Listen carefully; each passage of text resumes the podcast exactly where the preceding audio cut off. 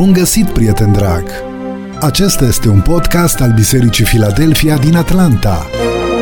Te invităm să asculți în minutele următoare mesajul pastorului Iulian Costea.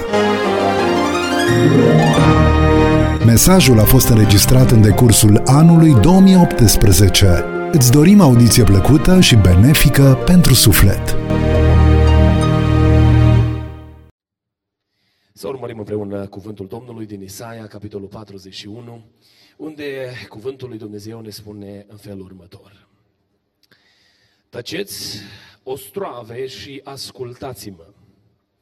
Să-și învioreze popoarele puterea, să înainteze și să vorbească. Să ne apropiem și să ne judecăm împreună. Cine a ridicat de la răsărit pe acela pe care în neprihănirea lui îl cheamă să calce pe urmele lui? Cine spune, supune neamuri și împărați? Cine le face sabia praf și arcul o pleavă luată de vânt? El îi urmărește. Merge în pace pe un drum pe care n-a mai călcat niciodată cu piciorul lui. Cine a făcut și a împlinit aceste lucruri? Acela care a chemat neamurile de la început.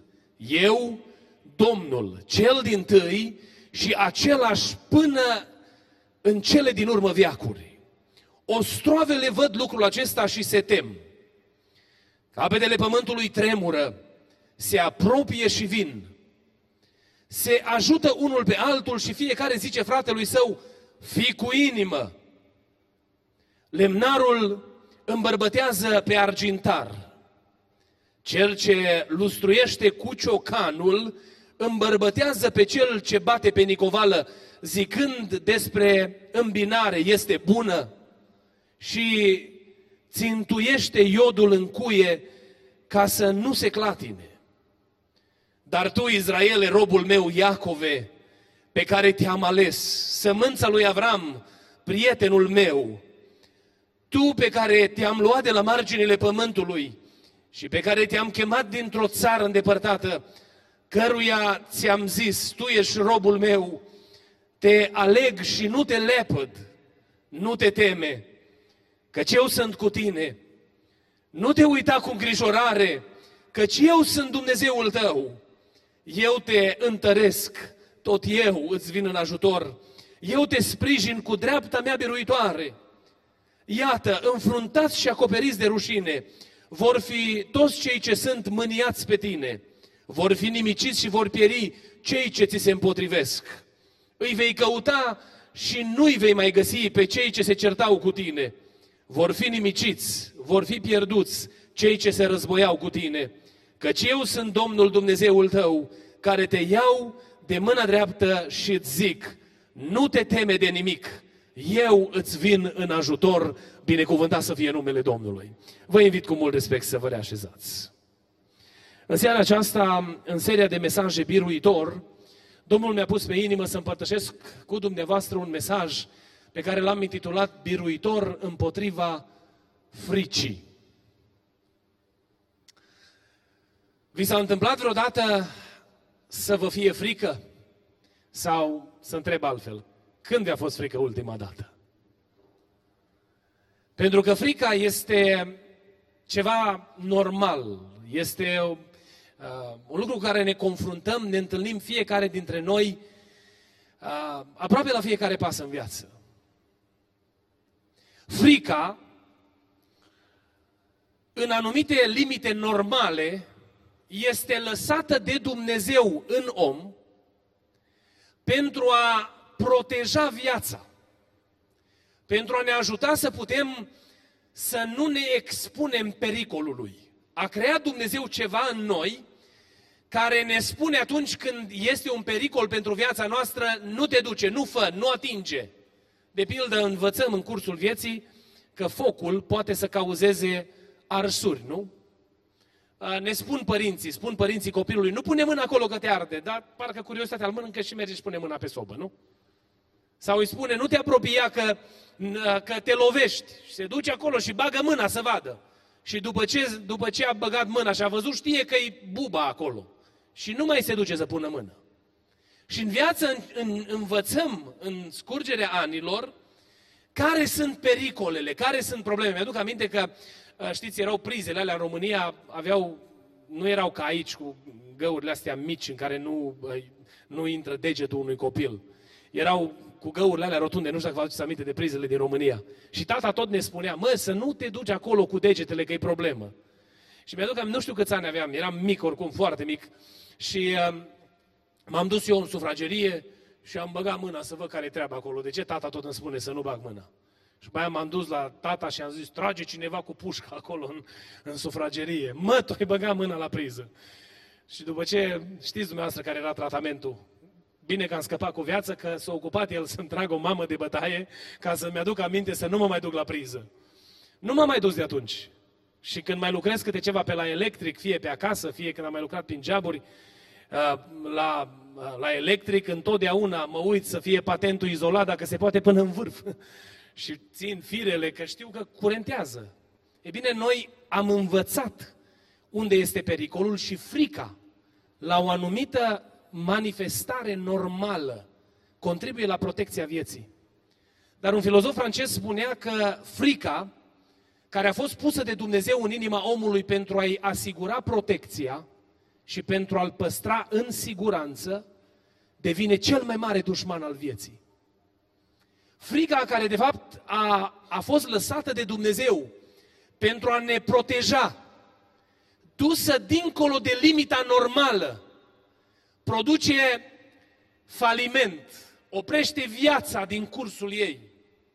Ne face să facem lucruri nesăbuite și chiar în anumite situații să acționăm necontrolat. Frica, spune uh, dicționarul limbii române, că este o stare adâncă de neliniște și de tulburare provocată de un pericol real sau imaginar.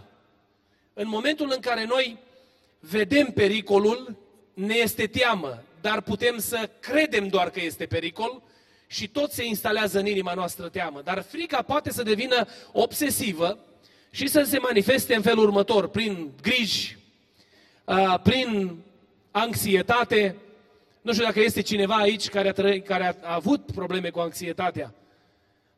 Numai cine trece prin asemenea stări știe cât de, cât de greu și cât de Uh, uh, de problematică este o stare de genul acesta, pentru că persoana care are de-a face cu anxietatea are sentimentul că face heart attack. Sunt exact, sunt exact aceleași simptome. Începe să fie insuficiență respiratorie, te strânge pieptul, uh, coboară durere în brațe, amorțesc brațele și crezi, percep că e ceva wrong cu tine.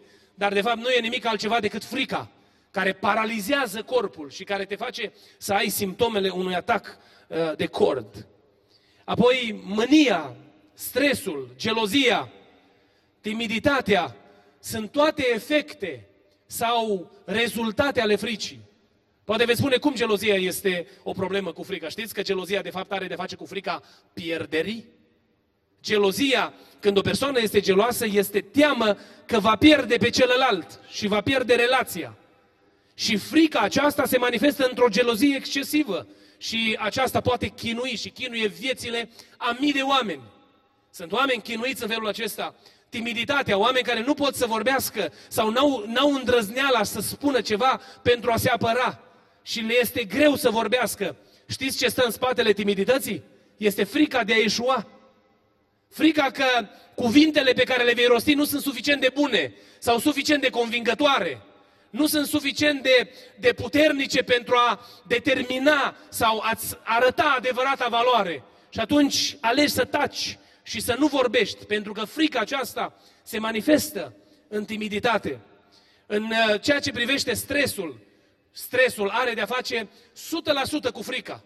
Stresul, de fapt, ce este? Este manifestarea îngrijorării cu privire la o situație în care avem percepția că pierdem controlul. Nu, de ce ne stresăm noi? Că avem prea mult de lucru. Nu? Spunem, oh, sunt foarte stresat la lucru.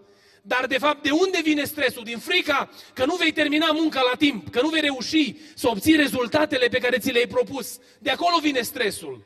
În legătură cu problemele financiare. Stresul este legat de frica că nu vei reuși să-ți plătești bilurile în time. Sau nu vei reuși să-ți acoperi cheltuielile medicale, sau nu vei reuși să, să oferi copiilor stabilitatea de care au nevoie, pentru că te uiți la, re, la resursele pe care le ai și când te uiți și vezi că ești limitat, începi să te stresezi din punct de vedere financiar. Și foarte mulți oameni astăzi, pentru că viața este atât de complicată și avem atât de multe cheltuieli pe care le ducem în spate, sunt stresați și uh, ajung chiar să se îmbolnăvească fizic din cauza aceasta. Grijile, nu? Grijile când mă frământ, vai ce va fi uh, anul viitor. Eu auzeam de anul trecut că în anul 2018 va fi o criză mare. Și am zis, and what? Va fi criză mare și? Oare Dumnezeul meu care este cu mine în vremurile în care merge bine, nu e același și în vremurile de încercare? Și din frica că va pica economia, vine îngrijorarea, vine, vin grijile acestea care duse la extreme aduc chin în viața de familie, stresează sau pun tensiuni relaționale între părinți și copii și nu ne dăm seama, dar ajungem să ne manifestăm cu mânie. Chiar uh, Felicia citește o carte acum și vorbeam pe mașină venind către biserică despre cum se manifestă frica părinților care au adolescenți, care au copii care conduc mașina. Ajung să se manifeste cu mânie, se ceartă cu copilul că a întârziat acasă, care a plecat cu mașina de acasă, dar de fapt cearta aceasta nu este pornită din nemulțumirea că a întârziat, ci din frica că se putea întâmpla ceva rău. Și frica aceasta când te domină, începe să te facă să fii inuman. Și sunt oameni care, dacă au un temperament de felul acesta, devin greu de trăit cu ei. Care devin abuzivi, fie verbal, unii dintre ei chiar fizic, datorită unei frici pe care o poartă în inimă. Dumnezeu vrea să ne aducă minte în seara aceasta că pentru noi, ca și copiii lui Dumnezeu, Dumnezeu are soluții la problema fricii. Dumnezeu are soluții. O, de câte ori nu ni s-a întâmplat că ni s-a uscat gura când trebuia să vorbim ceva, datorită stresului sau fricii pe care o portam în inimă, nu? Dar ceea ce vrea să ne spună Duhul Sfânt în seara aceasta, prin mesajul acesta, că Dumnezeu are soluție la frica ta.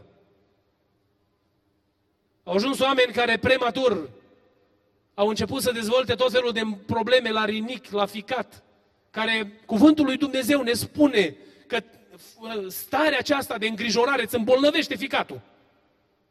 Îți arată Dumnezeu, de fapt, pericolul pe care, pe care, care este în stările acestea de frică. Dar pentru ele, cuvântul lui Dumnezeu în seara aceasta vrea să ne aducă aminte că Dumnezeu are soluție.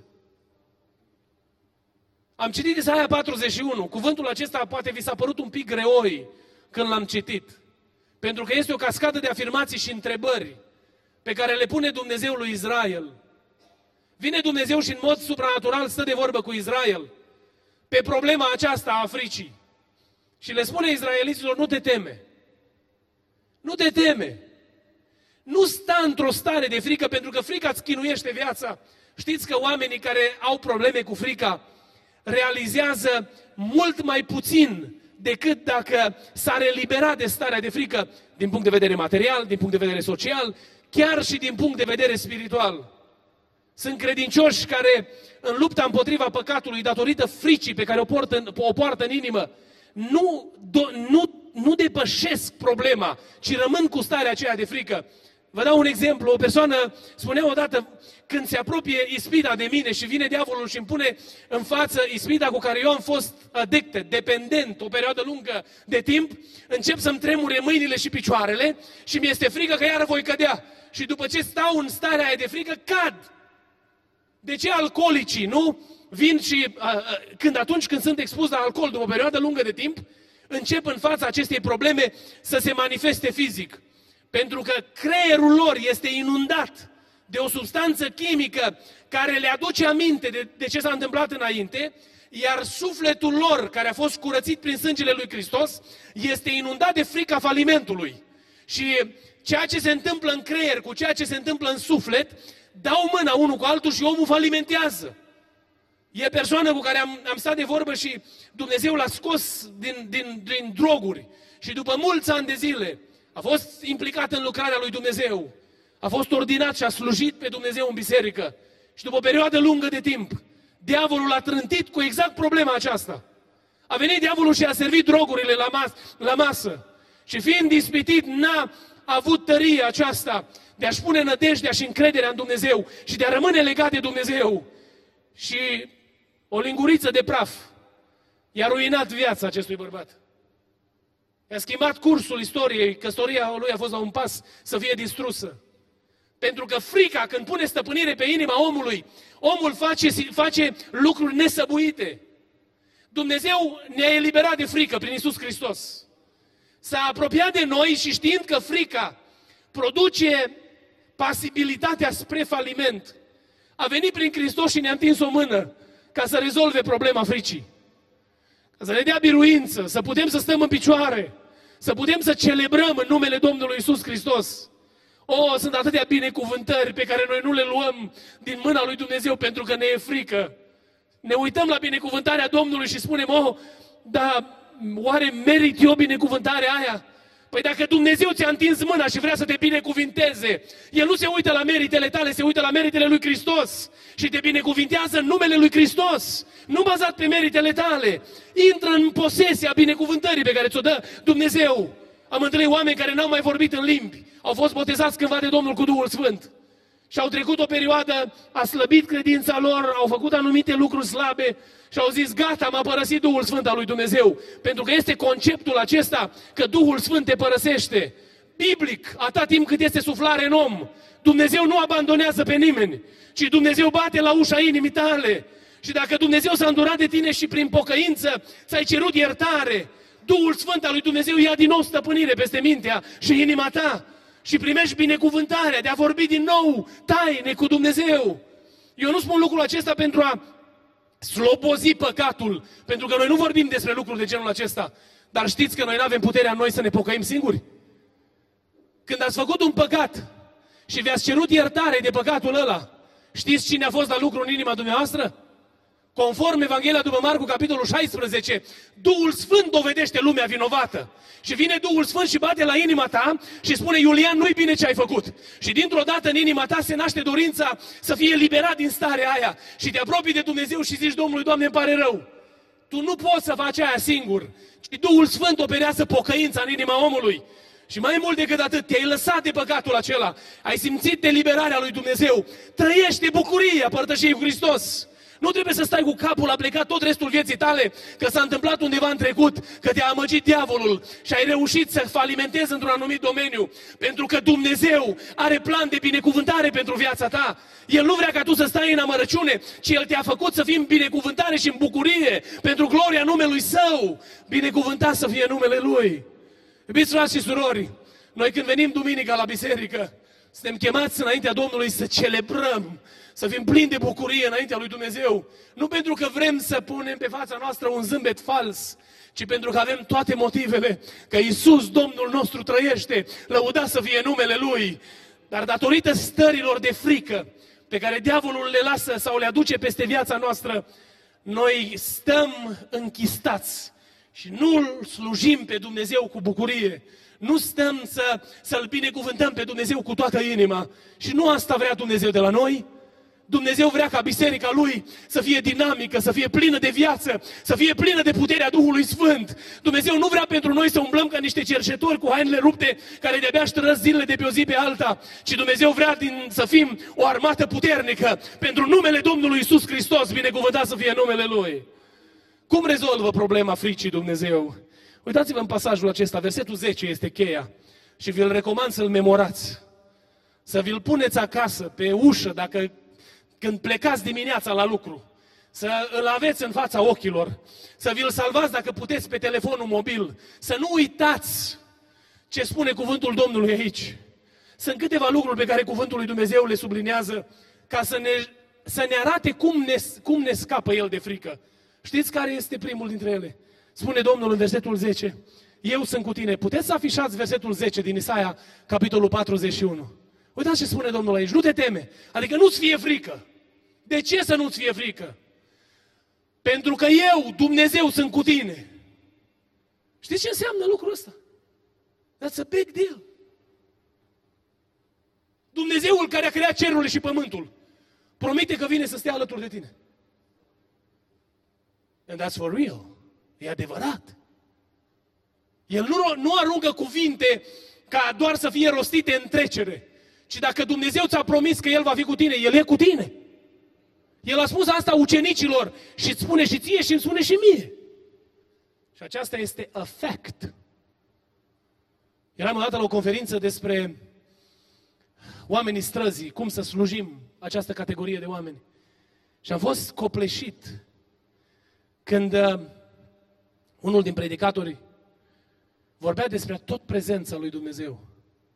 Credem în acest atribut divin, că Dumnezeu este prezent peste tot, în același timp. E ceva ce noi oamenii nu avem și dacă încercăm să filtrăm prin logica umană, nu putem percepe. Dar știți că Dumnezeu e prezent în seara aceasta în mijlocul nostru? Aceasta datorită caracterului Lui. El este atot prezent și e aici. Știți că la ora actuală în Atlanta se întâmplă crime? În locul unde se întâmplă o crimă, în momentul acesta, Dumnezeu e prezent. Pentru că El este prezent peste tot. El nu este prezent numai în locurile în care uh, toate lucrurile sunt roz și frumoase și bine. Este acolo. Știu cât ați fost la seriile de părtășie săptămâna aceasta. Ne spunea fratele Hozan de întâmplarea aceea cu îngerul și cu evanghelistul, care s-au dus și au umblat prin lume. Și numai nu făcea sens pentru asta. De ce moare vaca săracului? De ce apare zidul, de ce este reparat zidul bogatului? Pentru că noi filtrăm prin logica noastră. Dar Dumnezeu e prezent acolo. Știți că Dumnezeu este prezent în locurile în care se întâmplă violuri? O, nu, e greu să vorbim de astea, nu? Dar când are un, un, un loc, un incident de genul acesta, Dumnezeu e prezent acolo. It's hard to believe it, but this is the truth. Dacă El este tot prezent, e prezent și acolo. Și acum gândiți-vă la inima lui Dumnezeu, care vrea binele și binecuvântarea omului. Care sunt lucrurile la care este expus 24-7? Vede absolut totul, știe absolut totul, știi? Dar aceasta pentru a binecuvânta viața ta. Pentru că atunci tu când te duci la El, pentru a problema pe care o ai, cu brațul de tată, te lasă să-ți pleci umărul pe, să să pleci, piept, să pleci capul pe umărul lui. Și e singurul care poate să spună te înțeleg. Pentru că el a văzut totul și știe totul despre tine. Noi când spunem unui, unui prieten, unei persoane dragi, unei persoane care o vedem că suferă, te înțeleg, suntem superficiali. Și de cele mai multe ori ceilalți oameni se uită la noi și ne spun, n-ai cum să mă înțelegi. Dar este unul la care nu pot să-i spun că nu-l înțeleg, că nu mă înțelege. Și acesta este Isus Hristos. Pentru că El a văzut totul. Și când tu treci prin suferință și necazuri, pe obrazul lui Hristos sunt brăzdate lacrimi de dragul tău, pentru că nu te poate vedea suferind. El știe că suferința aceasta îți va face bine, în esență. Dar când te vei duce la El, îți vei pleca capul pe umărul Lui și îți va spune, te înțeleg, pentru că te-am văzut, te știu. Am fost acolo, am auzit vorbele urâte care ți s-au spus, am auzit cuvintele grele care a trebuit să le înduri, am văzut suferința care a fost în inima ta, am văzut lacrimile pe care le-ai avut în ochi, știu totul despre tine. De aia cuvântul lui Dumnezeu vrea să ne aducă în imagine lucrul acesta. Pentru că frica este biruită atunci când înțelegem că Domnul e alături de noi. El nu ne abandonează, nu ne părăsește. Sunt momente în care El se uită la noi și plânge. Uh, fratele Marius Gorce a compus un cântec pe care îl cântăm pe drumul cel de piatră. Ultima strofă spune, pe drumul vieții tale, Iisus trece și astăzi, privind în urma ta ce ai lăsat, Uită-te la el să vezi, plânge, are fața tristă când se uită la faptele tale. Pentru că atunci tu când păcătuiești, de acolo și vede. Și inima lui este frântă de durere datorită gesturilor pe care le-ai făcut. Dar când tu te întorci cu pocăință la el și îți ceri iertare, el te primește în brațele lui. Și prin sângele lui Iisus Hristos îți dă iertare pentru orice fără de lege ai făcut cât de mare ar fi fost ea. Ăsta e mesajul Scripturii, dragii mei frați și surori. Eu nu vă pot predica altceva. Asta e ce ne spune Biblia. Când ne întoarcem la Dumnezeu cu inimă sinceră, Dumnezeu iartă toate păcatele noastre, binecuvântat să fie numele Lui. O, Doamne, ajută-ne să înțelegem asta. Apoi, al doilea lucru pe care îl spune, dacă poate fi pus din nou versetul acesta. Ne uităm la cuvântul lui Dumnezeu. Spune aici cuvântul Domnului, nu te teme că eu sunt cu tine. Nu te uita cu îngrijorare, adică îngrijorarea este manifestarea fricii, da? Să nu, nu sta mâncat de frică. De ce? Pentru că eu sunt, cine sunt? Dumnezeul tău. Eu nu sunt un Dumnezeu care sunt undeva, care te văd și cunosc totul, ci tu ești al meu, mi-aparții. Știți cum a devenit Dumnezeu Dumnezeul nostru? În momentul în care noi l-am acceptat pe Iisus Hristos ca Domn și Mântuitor al vieții noastre, El și-a întins mâna către noi și ne-a luat și ne-a făcut parte din familia Lui. O, binecuvântat să fie numele Lui Dumnezeu pentru lucrul acesta. Dacă în seara asta cineva ar veni la dumneavoastră și vi-ar zice ceva rău despre copilul dumneavoastră, nu e așa că spunem, da, dar pentru că noi ca părinți, întotdeauna, avem ceva aparte pentru copiii pe care ne-a Dumnezeu. Ne mai supărăm noi pe ei și am întâlnit și pe supărați care au spus, Doamne, nici nu vreau să-l mai consider ca fiu. Undeva în România, într-o sală de judecată, era judecat băiatul unui frate credincios în localitatea Oravița. Și părinților era atât de rușine că s-a ajuns în situația în care s-a ajuns. Era un om cu vază. Și a spus, n-am să-l mai privesc niciodată, nu mă mai interesează nimic de el. Dar a venit citația pentru proces în poștă și a aflat data în care va avea loc procesul. Și s-a dus în sala de judecată și stătea undeva să nu-l vadă nimeni. Pentru că în sala aceea era judecat copilul lui. Indiferent cât de rău și nemernic a fost copilul ăla, era copilul lui. S-a uitat de la el de departe și era rușine să-l identifice cineva, să-l cunoască cineva. Dar a vrut să fie acolo. Pentru că în inima lui de tată, băiatul ăla cu toate problemele lui a rămas copilul lui. Și asta se întâmplă cu fiecare dintre noi. Fie că vrem să o admitem, fie că nu. Dacă noi ca oameni suntem așa, gândiți-vă cum se uită Hristos la viața noastră. Cum se uită Hristos după noi? Noi suntem a Lui. Îi aparținem. În ziua în care l-am declarat Domn și stăpân peste viața noastră, am intrat în familia Lui. El se identifică cu noi, cu bunele și relele pe care le avem. Și în dragostea Lui ne caută, pentru că e Dumnezeul nostru. Binecuvântat să fie numele Lui. Nu te teme pentru că eu sunt Dumnezeul tău. Sunt Dumnezeul tău. Un alt lucru pe care îl găsesc aici, spune cuvântul Domnului tot în versetul acesta, al treilea lucru, eu te întăresc. Atunci când vine frica și când avem de luptat cu frica, una din problemele la care trebuie să găsim soluție este puterea, tăria, abilitatea de a depăși momentul. Și când anticipăm că e posibil să nu putem sau să nu fim în stare, ne copleșește frica. Auzim de cineva are examen auto. Aici nu mai e român, aici în America treaba e foarte simplă. Când am dat examenul auto în România, mă uitam la lista aceea să văd care este polițistul cu care trebuie să intru în mașină. Că toată lumea știa de un individ care dă dureri de cap la toți. Și guess what? Tocmai la ăla am intrat. Mi se băteau picioarele de oaltă și mă gândeam ce o să fie. Și m-am urcat în mașină și mă întreabă cum de ai făcut tu școala de șofer la București? Pe am spus, sunt student în București și am făcut școala în București, dar pentru că am domiciliu în Caraș, trebuie să dau examenul aici. A, ce interesant, dar ce școală faci la București? Zic, sunt la teologie. Nici nu mă mai întreba nimic. O să rămână părinte, zice, poți să mergi drept până la următorul semafor. M-am dus cu mașina drept, zice, bun, poți să tragi pe dreapta. Mai, m-ați convins. M-am dat jos din mașină, mă uitam la mașină, nu venea să cred că a trecut așa ușor examenul auto. De aia sunt eu șofer așa slab.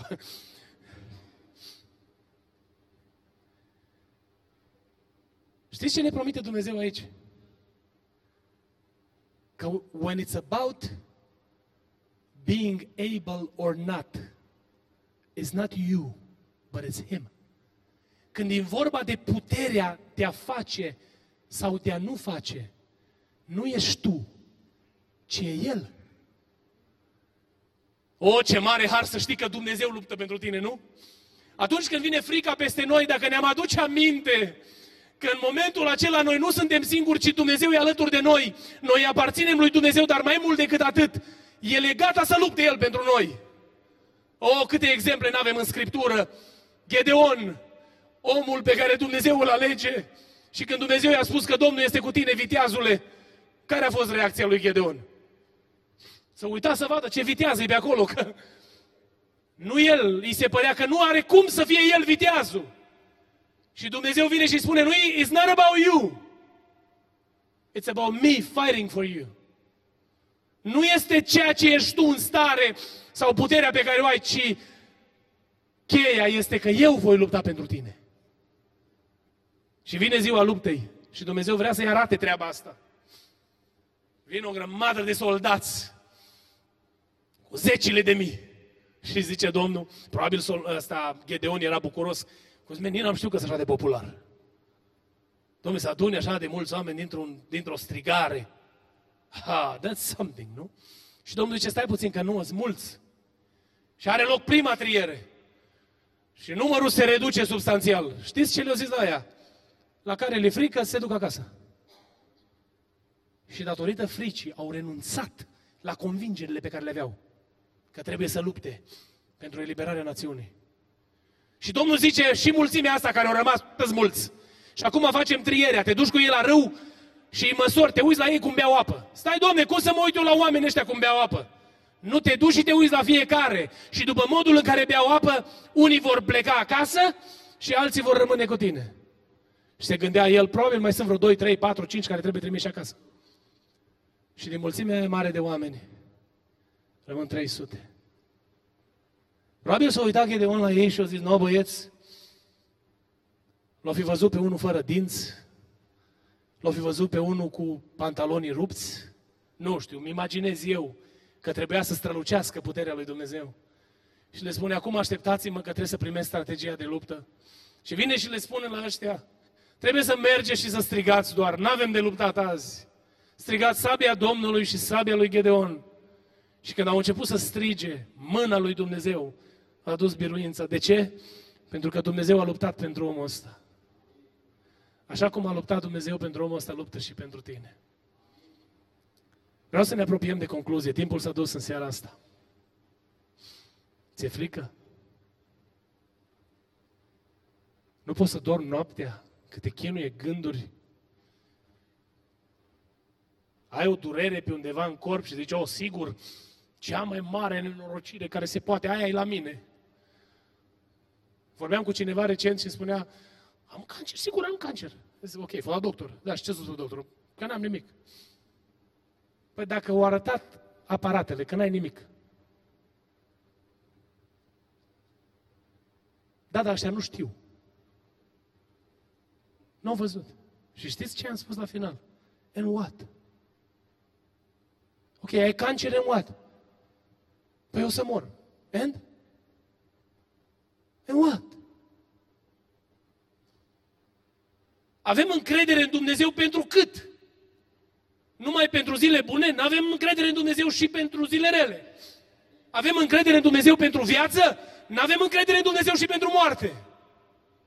Păi dacă Creatorul vine și spune în dreptul lui Iulian, aici s-a terminat, nu este asta cea mai bună decizie? Și la ce să trăiesc cu chin în viața mea și cu frică că eu știu de ce boală o să mă îmbolnăvesc și o să mor? Pentru că viața mea e în mâna lui Dumnezeu. E drept că e chinuitor gândul că poți să ai ceva care să-ți cauzeze moartea, pentru că te uiți în urmă, sunt amintiri. It's not easy to deal with this kind of problems. Nu e ușor și nu, noi nu le putem trata superficial. Dar dați-mi voie să vă spun ceva în seara asta. Nu merită zilele pe care ți le-a dat Dumnezeu în lumea asta să le trăiești în frică. Frica face din tine un om nefericit. Frica face din tine un om care nu este mulțumit cu absolut nimic din ceea ce îi se întâmplă și viața este un chin pentru tine. Te trezești dimineața și spui ziua asta n-are rost și uiți că de fapt Scriptura spune altceva despre ziua aia. Știi ce spune Scriptura despre fiecare dimineață? Că dimineața El și-a înnoit bunătățile față de noi. Poate cu dureri în spate, poate cu probleme de inimă, poate cu un ficat bolnav. Când mă trezesc dimineața, dimineața Dumnezeu și-a înnoit bunătățile de mine. Și ăla este un motiv suficient de mare ca ziua mea să fie o zi plină de bucurie. Ata cât va fi ea și cum va arăta ea. Nu trăi stăpânit de frică. Hristos are o cale mai bună pentru tine. Vrea să fii un om plin de bucurie. Frica îți ia și ultima fărâmă de bucurie din viață. Dumnezeu vrea din tine să fii un om care să celebrezi, un om care să, un om care să, atunci când traversezi viața, să lași o urmă frumoasă. Știți ce se spune despre copiii lui Dumnezeu? Când străbat aceștia valea plân, valea petrecilor, nu? Care vale? A plângerii. Păi dacă e valea plângerii, și ăștia sunt copiii lui Dumnezeu, înseamnă că și copiii lui Dumnezeu trec prin probleme. Când străbat aceștia valea plângerii, o prefac în ce? Într-un loc plin de izvoare și ce vine peste ei? Ploaia binecuvântării lui Dumnezeu. Dragii mei, nu trăiți în frică.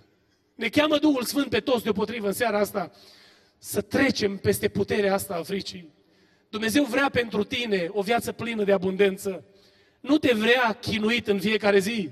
Când te urci la volan, să te hrănești cu lacrimi conducând mașina. Când te duci la locul de muncă, să nu te poți bucura de lucruri mâinilor tale. Când te uiți la copiii pe care ți-a dat Dumnezeu, să te uiți numai cu stres și cu îngrijorare. Dumnezeu nu vrea asta pentru tine. Și atunci când îți deschizi ochii în zorii zilei, îndreaptă-ți glasul către Creatorul și spune-i, te laud că sunt o făptură atât de minunată, te laud, Doamne, că în ciuda tuturor provocărilor vieții, eu am putere să glorific numele Tău. Nu știu dacă v-am mai spus dumneavoastră întâmplarea aceasta, când lucram la Vanderbilt, mă sună, sună telefonul și un pacient din Medical Intensive Care cere să vorbească cu capelanul, dar nu cu oricare, cu mine. Și am zis, dar nu-i florul meu, eu mă duc acolo numai când sunt emergencies. Nu, domne, cu mine au vrut să vorbească ăsta. Când mă duc, întreb asistenta care e problema, era medicul și el acolo, și îmi zice, well, cred că sunt ultimele lui clipe, e posibil după masa asta să moară. Și am zis, ok, probabil are omul nevoie de consolare, mă duc să văd despre ce e vorba. Când intru un bărbat negru întins pe pat, nici n-am știut cum să-l abordez, era așa cu ochii închiși, așa și cu fața crispată. Și am zis, am înțeles că m-ați chemat.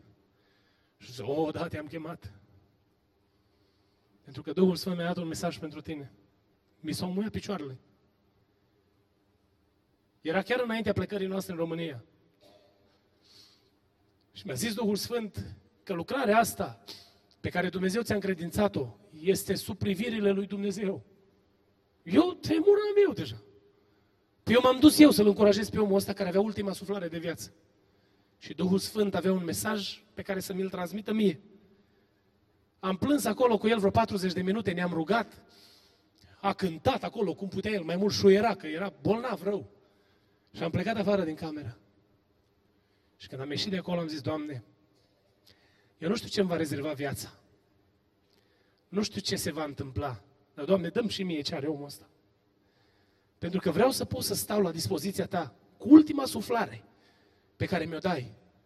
Vreau să pot, Doamne, să nu fiu măcinat, să nu trăiesc chinuit. O, oh, la ușa fiecăruia dintre noi bate frica și nu așa intens.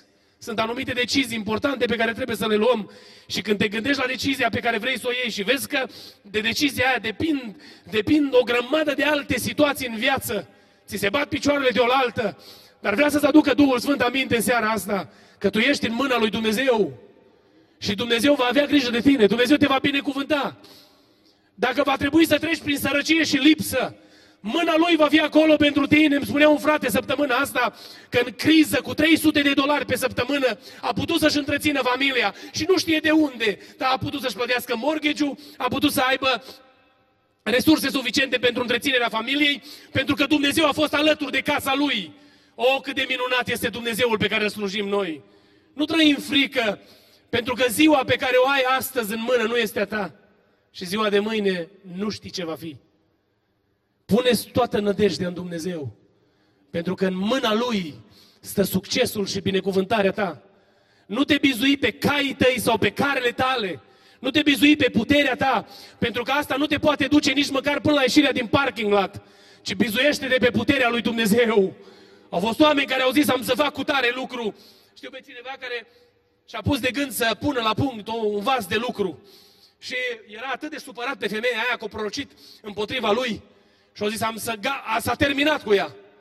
Și s-a pornit el să plece că în descoperire îi spunea Domnul, ca semn că eu am vorbit următoarea slujbă, nu vei mai ajunge la biserică. Și s-a îmbrăcat el joi. Și a zis, am să mă duc eu să-i arăt eu la Izabela asta. Că de fapt, e cum spun eu, nu cum spune ea. Și ieșind din bloc, s-a împiedicat pe scările care, care ieșeau din blocul acela de apartamente. Erau cât șase scări. La, ale erau cele mai înalte șase. Majoritatea erau la nivelul zero. A alunecat pe scări, a dat cu ceafa. De una din trepte. Și a rămas mort. În fața blocului. Cazul acesta este verificabil. Pentru că viața noastră este în mâna lui Dumnezeu. Pentru ce te frămânți noaptea? Pentru ce nu poți să dormi? Că te gândești că scapă lucrurile sub control? Let me tell you something. Niciodată nu le-ai avut sub control. Pentru ce n-ai somn? Pentru ce ți-e frică? Că vei primi un diagnostic? Ai control asupra diagnosticului ăla? De când ai putere asupra trupului tău? Pentru ce ți este frică? Că n-ai să ai cu ce să te îmbraci și n-ai să ai ce să mănânci? Spune măcar o zi pe care Dumnezeu a îngăduit-o în viața ta să te duci la culcare flămând pentru că n-ai avut ce să mănânci. spune o zi în care a trebuit să umbli gol pentru că n-ai avut îmbrăcăminte. Dacă El poartă de grijă păsărilor cerului și îmbracă cu atâta splendoare crinii de pe câmp, nu va avea El grijă de tine? Haideți să ne ridicăm în picioare. A venit Duhul Sfânt în seara asta la Filadelfia să spună nu te teme. Dar nu așa, nu te teme că n-arăți bine, dacă te temi. Ci nu te teme pentru că Domnul Dumnezeu din ceruri este alături de tine în fiecare zi. Că Dumnezeul ăsta este Dumnezeul tău personal. Și că Dumnezeul ăsta, care este un Dumnezeu personal, luptă pentru tine în fiecare zi. El poate să schimbe împrejurările dacă ăla este planul lui. Încrede-te cu toată inima ta în El. Pune pe, in, în inima ta versetul acesta, versetul 10 din Isaia, capitolul 41. Și începe din seara aceasta să trăiești o viață de biruință în ceea ce privește frica. Dacă te stăpânește frica atunci când te uiți la copiii pe care ți-a dat Dumnezeu, mustră Duhul acesta care îți chinuie sufletul și poruncește în numele Domnului să plece din casa ta. Pentru că El nu are putere asupra casei tale și casa ta este sub binecuvântarea lui Dumnezeu. Casa ta este sub hotarele lui Dumnezeu și nu va îngădui Dumnezeu să se întâmple nimic, absolut nimic afară de planul Lui. Poate unele părți din planul Lui le înțelegi, dar cele mai multe, dăm voie să spun în seara asta, că nu le înțelegi și n-ai să le înțelegi niciodată. Și nu e pentru că îți spune Iulian, pentru că asta e realitatea cu noi, cu toți. Aș vrea să terminăm seara asta cu o rugăciune. Eu nu știu cum sunteți dumneavoastră în fața fricii, dar toți, majoritatea oamenilor, suntem slabi. Și avem nevoie de puterea lui Dumnezeu. Ne așteaptă o nouă săptămână, noi nu știm ce o să vină, nu știm care sunt evenimentele care ne vor paște. Și știm cât de chinuitoare poate să fie frica. N-ați vrea să ne predăm în brațul Domnului seara asta? Și să spunem Domnului, Doamne, în mâinile Tale mă încredințez cu tot ce sunt și am, pentru că vreau ca peste viața mea să strălucească puterea numelui Tău.